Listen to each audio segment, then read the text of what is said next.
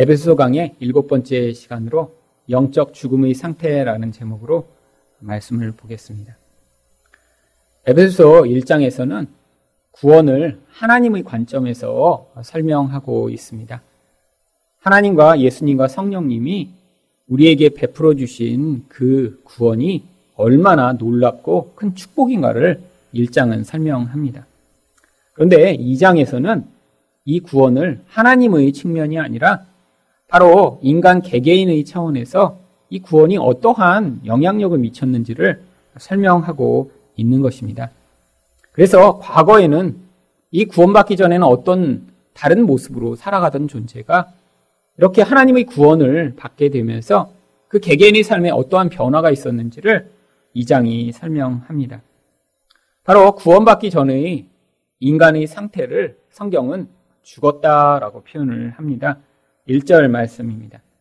그는 허물과 죄로 죽었던 너희를 살리셨도다. 바로 허물과 죄로 죽었던 그 모습이 이제 살아나게 된 것.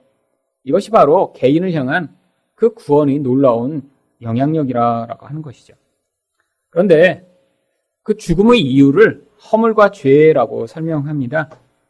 허물이라는 것은 파타토마라고 하는 헬라어를 번역한 것인데 진리의 길에서 떨어져 나가다 어, 이런 뜻을 가지고 있습니다. 또한 죄라고 하는 것은 이제 활을 쏘아서 관역을 맞추는데 관역을 맞추지 못하고 화살이 빗나가다라고 하는 하마르티아라고 하는 단어를 번역한 것입니다. 이 둘 다 어떤 의미를 공통적으로 가지고 있나요? 하나님의 뜻, 하나님의 목적을 인간은 스스로는 절대로 따라 살아가거나 또 하나님의 그 원하심대로 우리가 살아갈 수 없음을 이야기하는 것입니다. 결국 하나님과의 관계가 깨어지면서 하나님의 뜻과는 반대로 하나님이 원하시는 것을 이루지 못하고 살아가면서 결국 하나님과 동행해야 그 하나님으로부터 우리가 생명을 얻고 계속해서 관계를 맺는데 영적으로 죽었다라고 표현하는 것은 곧 하나님과 관계가 단절되었다라고 설명을 하고 있는 것입니다. 결국 죄라고 하는 것이 미치는 가장 큰 영향력이 하나님과의 관계를 단절시켜 육적으로는 살아있지만 영적으로는 하나님과 관계없는 삶, 하나님의 뜻과 생각을 이룰 수 없는 삶을 살고 있는 것이죠. 그렇다면 이렇게 영적으로 죽은 자들은 어떤 삶을 살아가나요? 첫 번째로 세상 풍조를 따라 살아갑니다. 2절 상반절입니다. 그때 너희는 그 가운데서 행하여 이 세상 풍조를 따르고 그때에는 구원받기 전의 바로 이런 하나님 없이 살던 때의 상태를 그때라고 표현하는 것입니다. 그런데 그때 바로 인간이 이렇게 허물과 죄 가운데 있을 때 인간을 계속해서 영향 미치던 한 가지 영향력이 이 세상 풍조라라고 합니다. 이 세상 풍조라는 것이 무엇인가요? 세상 사람들이 살아가고 있는 방식이죠. 이 세상의 문화, 사람들이 살아가는 삶의 모습, 사람들이 관계를 맺는 모습, 이 모든 것들을 이 세상 풍조라고 표현하는 것입니다. 그런데 이 세상 풍조는 하나님의 뜻과는 정반대되는 것입니다. 그래서 로마서 12장 2절 상반절은 우리를 향해 너희는 이 세대를 본받지 말고 여기 있는 이 세대가 바로 이 세상 풍조와 같은 것이죠. 그리고 하나님 백성은 하나님의 뜻과 반대되는 이 세상 사람들의 삶처럼 살아서는 안 된다라고 하는 것입니다. 그렇다면 하나님 백성은 어떻게 살아야 하나요? 로마서 12장 2절을 보시면 오직 마음을 새롭게 함으로 변화를 받아 하나님이 선하시고 기뻐하시고 온전하신 뜻이 무엇인지 분별하도록 하라. 결국 죄 가운데 매여 있을 때는 하나님의 뜻을 이룰 수 없습니다. 하나님의 뜻이 무엇인가를 알 수도 없는 인생이죠. 그런데 이 하나님의 뜻을 이룬다는 것은 하나님이 우리에게 무엇인가를 지키시고 우리가 마치 노예가 된 것처럼 그 일을 행함으로 하나님이 우리를 이렇게 어떤 목적을 위해 부리시는 것처럼 생각하는 사람들이 있지만 그렇지 않습니다. 하나님의 뜻이라는 것은 여기 나와 있는 대로 선하고 기뻐하시고 온전하신 것이죠. 우리를 향해서도 마찬가지입니다. 우리가 하나님의 뜻을 이루는 삶을 살 때 우리에게도 그것이 가장 좋은 결과를 인생 가운데 이룰 수 있고요. 또한 그것이 하나님만 기쁜 것이 아니라 그 뜻을 행하는 우리에게도 동일한 기쁨을 우리가 누릴 수 있고 또한 그것이 우리를 이 불완전한 삶으로부터 온전한 삶으로 나아가도록 만드는 것입니다. 여러분, 자녀를 키우시다 보면 자녀의 뜻과 부모의 뜻이 달라서 충돌하는 경우를 많이 경험하게 됩니다. 그런데 자녀가 어릴수록 자녀가 원하는 것을 사실 그대로 다 이루어주는 부모는 없습니다. 왜죠? 자녀가 자신에게 가장 좋다라고 생각하는 것도 부모가 볼 때는 그대로 그 자녀를 원하는 대로 놔두면 안 되는 경우가 너무 많기 때문이죠. 여러분, 아이들이 맨 처음 부모랑 충돌을 하는 사실 가장 기본적인 영역에 있어서도 애들은 자기가 볼 때 아, 밤에 잠을 자고 싶지 않아요. 아, 나는 밤새도록 깨어있고 싶은데 왜 나를 자꾸 잠을 재우는 거야? 사실은 이게 맨 처음 싸움의 시작입니다. 저도 제 아이를 처음에 키우면서 제일 힘들었던 게 밤에 잠을 잘 안 자려고 하는 거예요. 그리고 잠을 재우려면 꼭 이렇게 안아서 뉘어서 흔들어야 됩니다. 그러다가 너무 힘들어서 이렇게 앉으면 다시 으앙 깨어나요. 그 높낮이를 그냥 바로 무슨 이렇게 고도계가 있는 것처럼 알아챕니다. 그래서 이렇게 있을 때는 자는 줄 알아서 어 자나 보다. 내려가는 순간에 다시 눈 뜨고 이렇게 말똥말똥. 다시 일어나서 흔들면 다시 자는 척. 여러분 아이 뜻과 부모의 뜻이 다른 거죠. 여러분 그거 서로 조율하느라고 처음부터 이제 쉽지 않죠. 여러분 그게 끝인가요? 이제는 이유식을 먹여야 되는데 꼭 자기가 원하는 것만 먹겠다고 주장할 때의 그 다툼. 여러분, 아기들이 원하는 것, 그것만 부모가 줄 수 있나요? 안 됩니다. 아이들은 도너스, 초콜릿, 사탕만 달라고 하죠. 브로콜리, 당근, 입에 넣자마자 다 뱉어냅니다. 여러분, 벌써부터 뜻이 다른 거죠. 그런데 사실 부모가 조금 더 성숙한 입장에서 이 아이한테 따르기를 원하는 그것을 아이가 잘 어려서 들어야 결국 그 아이에게 궁극적으로 선이 이루어지는 것입니다. 만약에 아기가 원하는 대로 그냥 삶을 그냥 살도록 부모가 방치한다면 그 아이는 나중에도 건강하지 못한 그런 삶을 살겠죠. 마치 하나님이 우리에게 말씀하시는 것이 그러세요. 하나님의 뜻을 따른다는 것이 하나님이 원하시는 것을 우리가 행해서 하나님이 무엇인가의 이득을 보시는 것이 아니라 우리 인생을 향한 종합적이고 궁극적인 목적을 가지고 우리 하나님은 지금 무엇인가를 우리에게 듣고 순종하기를 원하시는 것이죠. 그런데 바로 이 세상 가운데 있을 때 구원받기 전의 사람들은 하나님이 말씀하시고 따르기를 원하는 것을 절대로 따라 살 수 없기 때문에 결국 일생 내내 행하는 것이 악이요. 하나님과의 관계를 파괴하는 것이며 불완전한 인생으로 끝나게 된다라고 하는 것입니다. 그런데 이 세상 사람들이 그렇게 하나님의 뜻과 반대해서 추구하고자 하는 것들이 무엇인가요? 바로 요한일서 2장 15절과 16절에 자세하게 나옵니다. 이 세상이나 세상에 있는 것들을 사랑하지 말라. 누구든지 세상을 사랑하면 아버지의 사랑이 그 안에 있지 아니하니. 결국 하나님의 백성 가운데도 여전히 예수 그리스도를 믿기 전의 영향력이 우리 안에 남아 세상에 대한 사랑을 가지고 있는 사람들이 많이 있습니다. 그런데 이렇게 세상을 사랑하면 아버지의 사랑이 그 안에 있지 않대요. 이것은 하나님이 우리가 이렇게 세상을 사랑하면 더 이상 우리를 사랑하시지 않는다는 것이 아니라 우리 안에서 우리를 충만하게 채울 그 하나님의 사랑이 결국 우리의 세상에 대한 사랑 때문에 우리 안에서 누릴 수 없게 된다라고 하는 것이죠. 그런데 이 세상의 것들을 왜 사랑하지 말라고 말씀하시나요? 16절을 보시면 이는 세상에 있는 모든 것이 육신의 정욕과 안목의 정욕과 이생의 자랑이니 다 아버지께로부터 온 것이 아니요 세상으로부터 온 것이니라. 여기는 있는 이 세 가지 영역이 바로 사람들이 세상에서 하나님 뜻이 아니라 내가 당장에 좋아 보이는 나의 뜻을 계속해서 추구하며 살도록 만드는 그런 내용들입니다. 그런데 여기 있는 이 모든 것들이 공통점이 있어요. 사실 이것들을 추구하는 것은 우리 본능과 우리 육신에 아주 자연스럽기 때문에 아주 쉽습니다. 대표적으로 보세요. 안목의 정욕. 여러분, 이 안목의 정욕을 우리가 따르는 것이 얼마나 쉬운지 테레비 화면을 켜보시기만 하면 아주 쉽습니다. 여러분, 테레비 보는 거 막 어려우세요? 막 보시다, 아, 그렇게 테레비 너무 힘들지? 이런 사람 아무도 없어요. 한 시간, 두 시간, 세 시간 켜놓으면 시간이 그냥 흘러갑니다. 여러분, 이게 우리 기본적 본성과 일치해요. 그래서 매일 꼬박꼬박 두 시간, 세 시간, 네 시간씩 테레비 보는 거 아무렇지도 않게 우리가 매일매일 태어나서부터 죽을 때까지도 할 수 있는 것이 바로 이 안목의 정욕입니다. 여러분, 여기 나와 있는 이 모든 것들은 결국 어떠한 공통적인 특징을 가지고 있냐면 바로 요한일서 2장 17절을 보시면 이 세상도 그 정욕도 지나가되 오직 하나님의 뜻을 행하는 자는 영원히 거하느니라.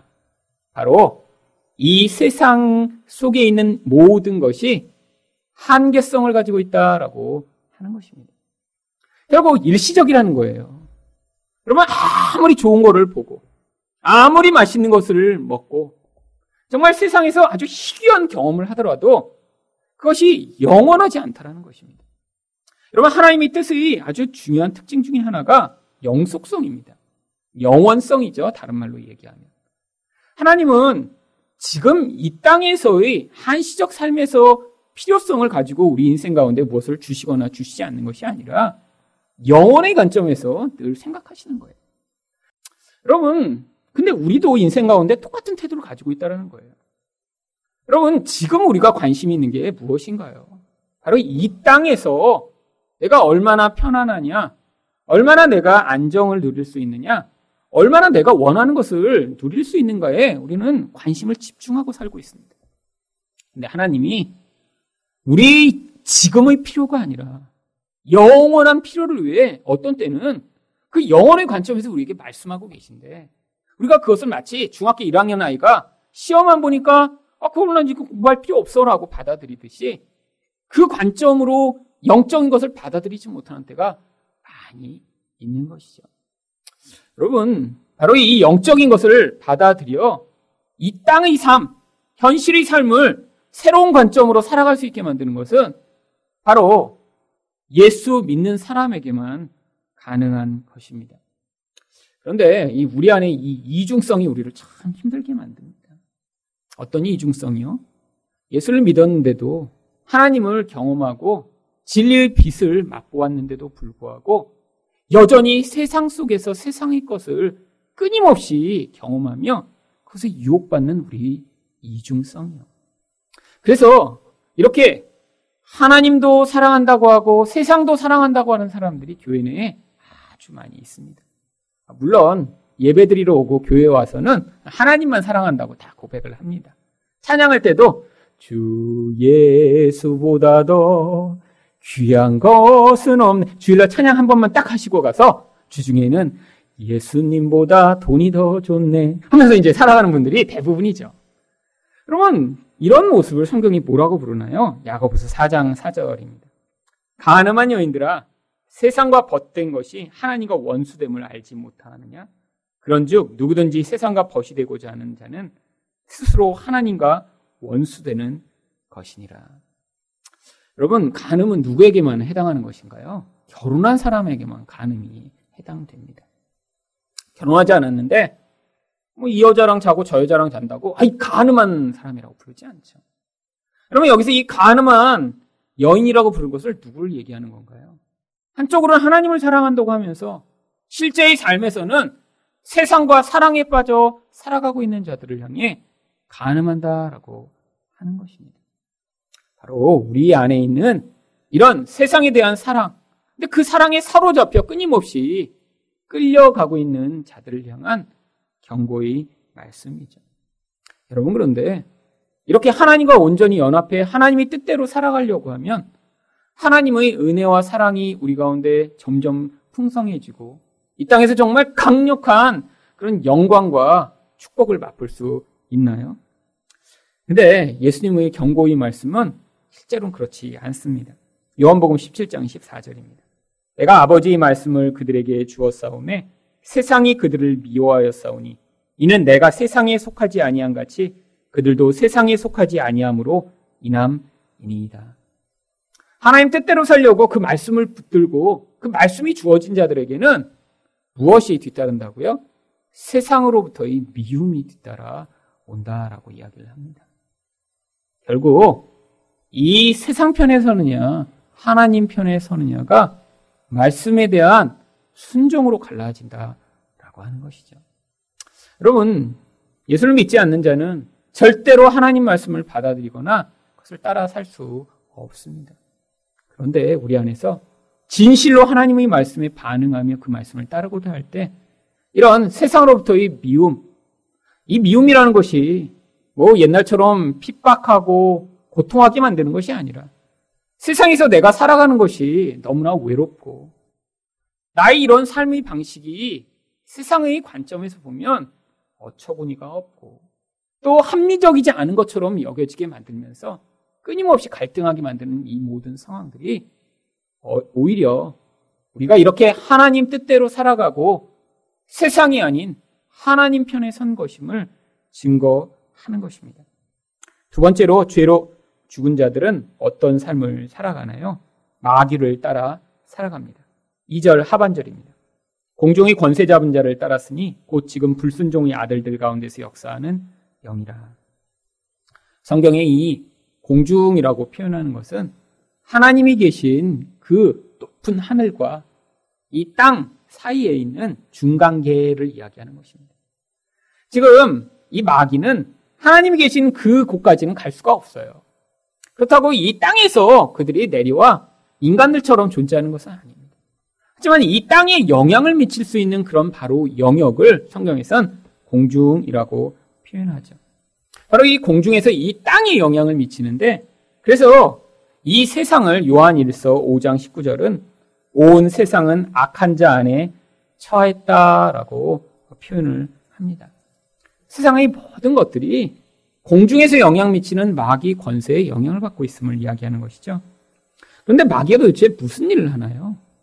여러분 여기서 얘기하는 이 마귀가 한 사람 한 사람을 쫓아다니며 괴롭히는 그런 종류의 영적 영향력을 이야기하는 것이 아니라 이 공중에서 미치는 이런 마귀의 권세는 이 세상의 풍조 앞에서 보았듯이 이 세상 사람들이 살아가는 방식에 영향을 미치는 강력한 영적 영향력을 이야기하는 것입니다.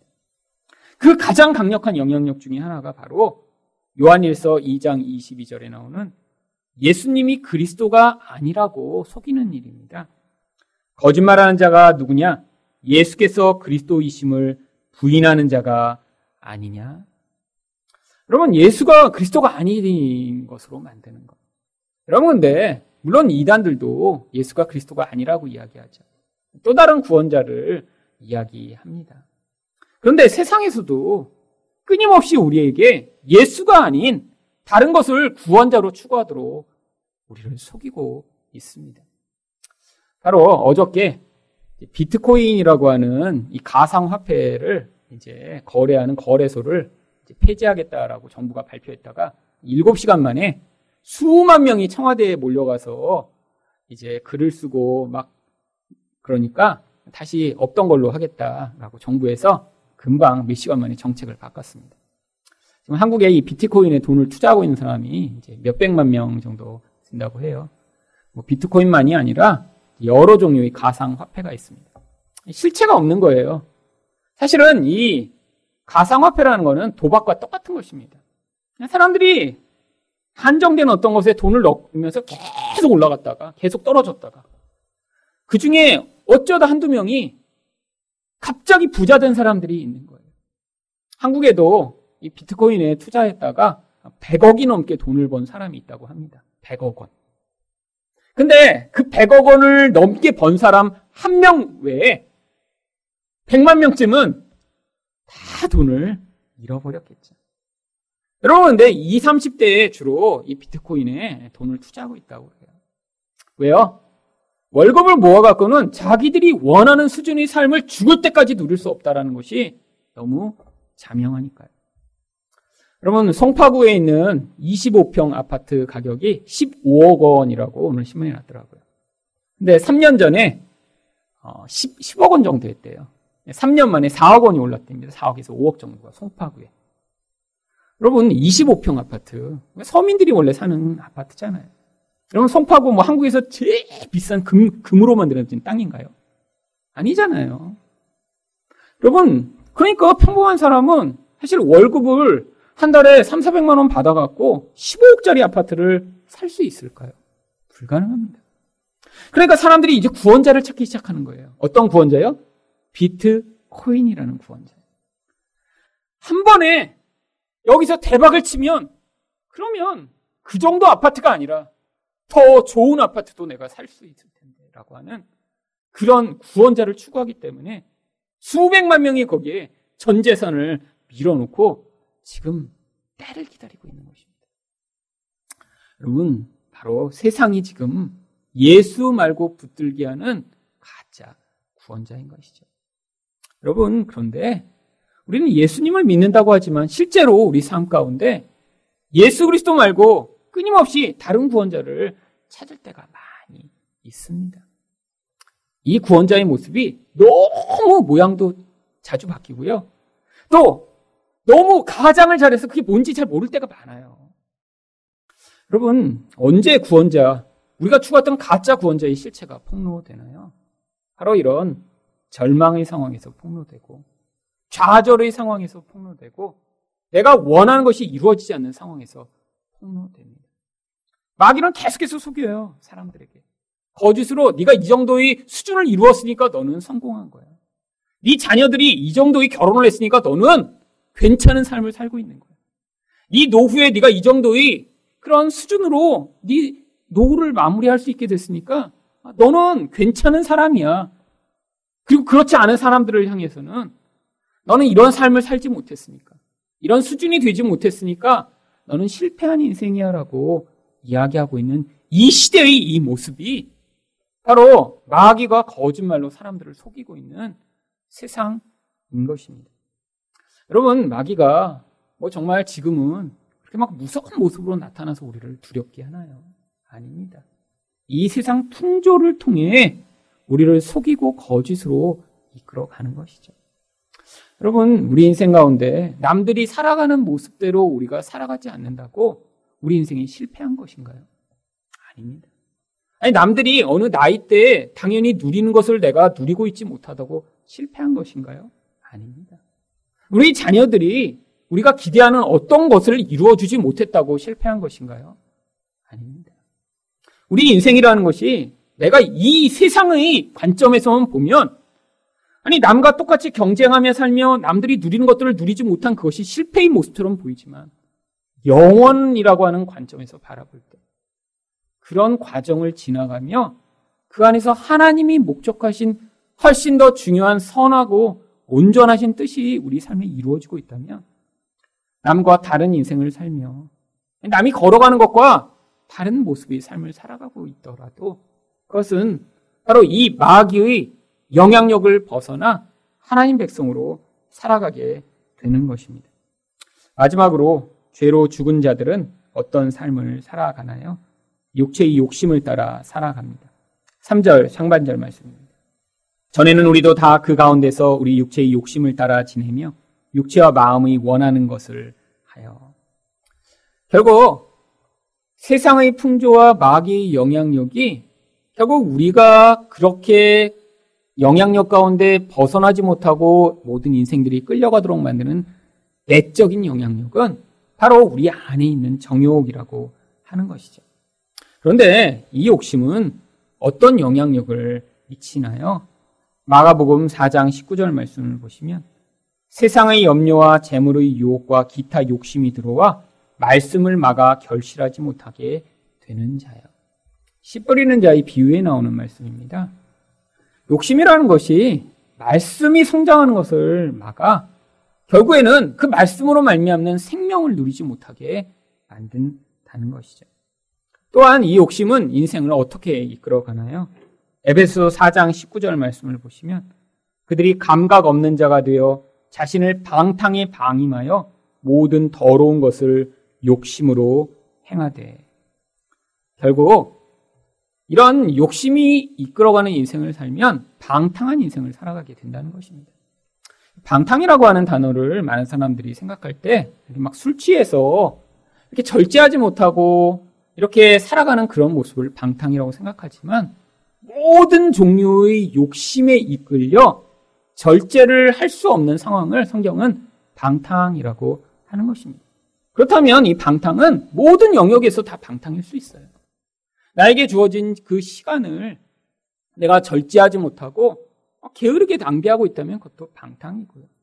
나에게 주어진 돈, 나에게 주어진 능력, 나에게 주어진 관심, 나에게 주어진 건강을 정말 하나님의 선하신 뜻과 목적과 관계없이 내가 내 안에서 욕심이 이끄는 대로 그것들이 끊임없이 그 사람을 이끌어가고 있다면 그 사람 또한 방탕한 삶을 살아가고 있는 것입니다.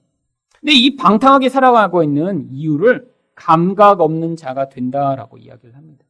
여기서 이 감각은 분별력을 상실하는 거예요. 뭐가 선한지 뭐가 악한지를 분별하지 못하는 거죠. 여러분, 사실 이 감각이라는 것이 영적인 것을 깨닫는 것입니다. 이 땅에서 내가 무엇인가를 선택해 나가는데 그것이 정말 영적 차원에서 어떤 의미를 가진 것인가 바라보게 되면 사실 이 땅에서 추구하는 것이 참 소용없는 것이 굉장히 많아요. 사실 이 미래적 관점에서 보면 불필요하게 우리가 시간과 돈과 관심을 쏟아붓고 살아가는 이 땅의 인생.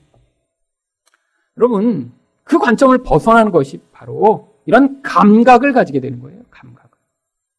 결국 이렇게 하나님의 뜻이 아닌 나의 욕망을 이루며 살아가는 이 모습이 에베소 4장 22절은 너희는 유혹의 욕심을 따라 썩어져가는 구습을 따르는 옛사람을 벗어버리라 라고 이야기를 합니다. 여러분, 결국 이 욕심이라는 게 썩어질 바로 존재라는 거예요. 그런데 이 욕망에 이끌려 결국 마귀적 영향력이 만들어내는 그리고 이 세상 풍조를 따라가게 만드는 이 가운데 매여 있는 모습을 성경은 3절 하반절에 다른 이들과 같이 본질상 진노의 자녀라고 이야기를 합니다. 여러분 성경에 이야기하는 진노는 하나님이 이렇게 사람들처럼 화를 내신다라고 생각을 하시면 안 됩니다. 성경에 얘기하는 진노는 하나님이 거룩하심이 거룩하지 않은 것에 대해서 반응하는 방법을 성경이 진노라고 표현하는 거예요.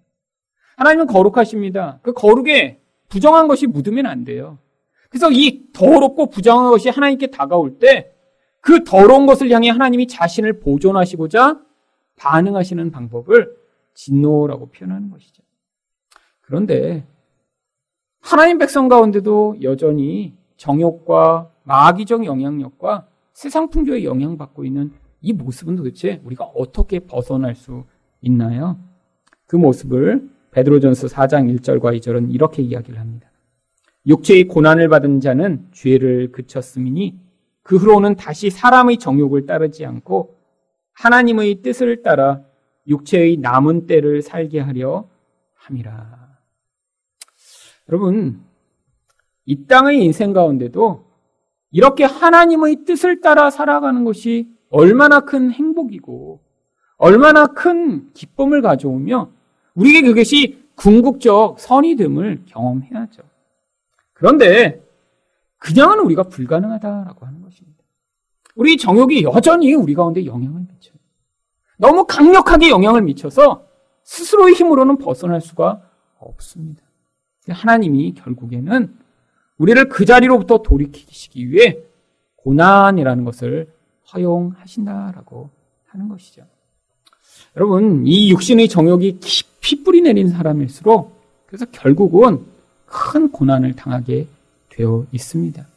그러면 이 육신의 정욕이 약한 사람은 아주 약한 고난만 지나가면 되나요? 저도 그렇게 생각을 했는데 인생이라는 게 이 고난 총량의 법칙이 똑같은 것 같아요. 남이 보면 아, 저 사람은 좀 이렇게 편안하게 지나가는 것 같은데 당사자 입장에서는 똑같이 고통스럽습니다. 결국 하나님의 백성이라면 다 각자에게 주어진 분량만큼의 고난의 과정을 지나가. 바로 이런 하나님의 선하신 뜻을 따라 살아가는 인생이 무엇인가를 하나님이 경험하게 하셔서 우리가 예수 믿기 전에 살던 그런 삶의 방식이 아니라 하나님의 뜻을 이루는 것이 얼마나 큰 기쁨인가를 경험하도록 만드시는 것입니다. 이렇게 이 땅 가운데 주어지는 기회를 통해 하나님의 선하시고 기뻐하시고 온전하신 뜻을 경험하는 여러분 되시기를 예수 그리스도 이름으로 축원드립니다.